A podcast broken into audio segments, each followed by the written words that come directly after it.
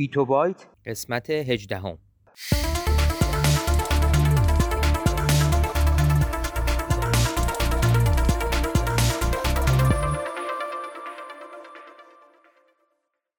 صدای ما را از آسمان نمای گنبد مینا در منطقه فرهنگی گردشگری عباس آباد تهران میشنوید.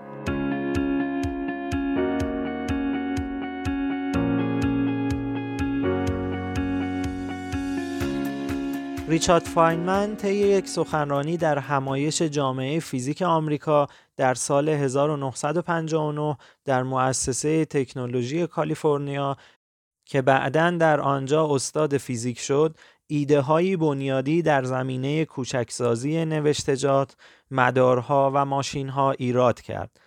آنچه من می‌خواهم به شما بگویم مسئله دستکاری و کنترل اشیا در مقیاس کوچک است تردیدی وجود ندارد که در نوک یک سوزن آنقدر جا هست که بتوان تمام دایرت المعارف را جا داد.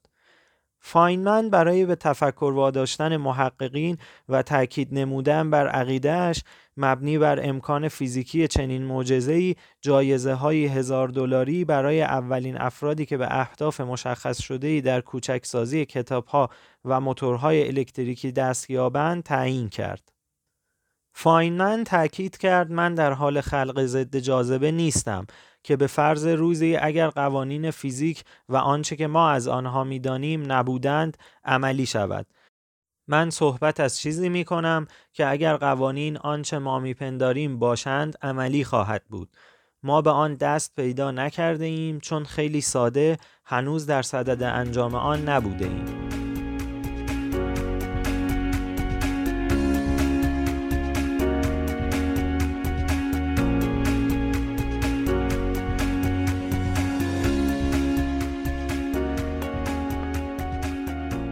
نانوتکنولوژی از کجا آمده است؟ برای اولین بار ریچارد فاینمن برنده جایزه نوبل فیزیک پتانسیل نانو علم را در یک سخنرانی تکان دهنده با نام در پایین اتاقهای زیادی وجود دارد مطرح کرد.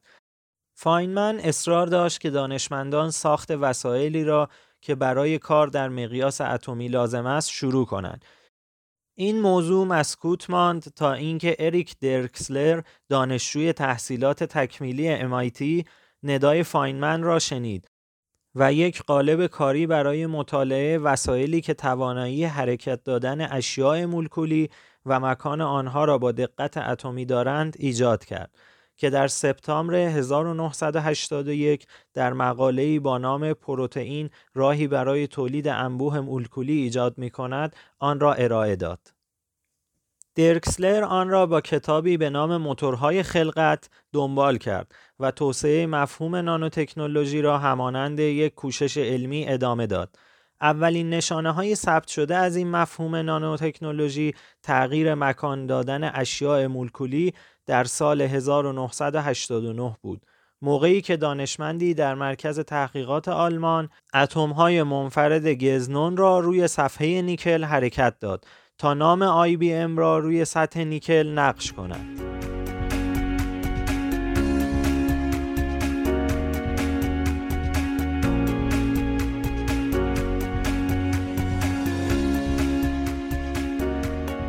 وضعیت جهانی نانوتکنولوژی از فناوری نانو به عنوان رونسانس فناوری و روانکننده جریان سرمایه گذاری یاد می شود.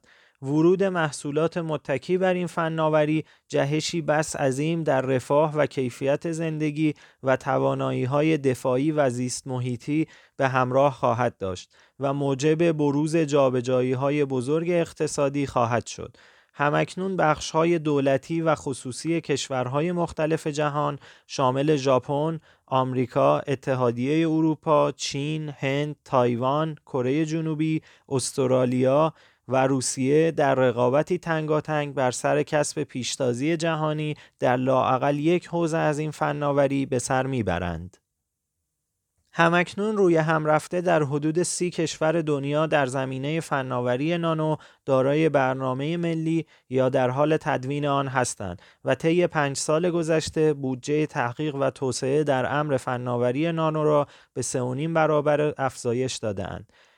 کشورهای ژاپن و آمریکا نیز فناوری نانو را اولین اولویت کشور خود در زمینه های فناوری اعلام کرده اند.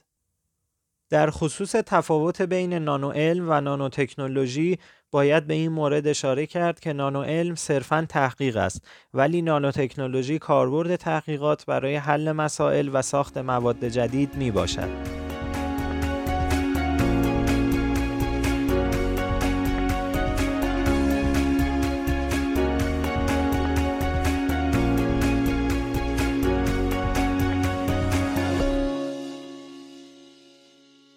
اگر علاقمند به مطالب علمی و نجومی هستید صفحه اینستاگرام ما را به آدرس گنبد مینا دنبال کنید.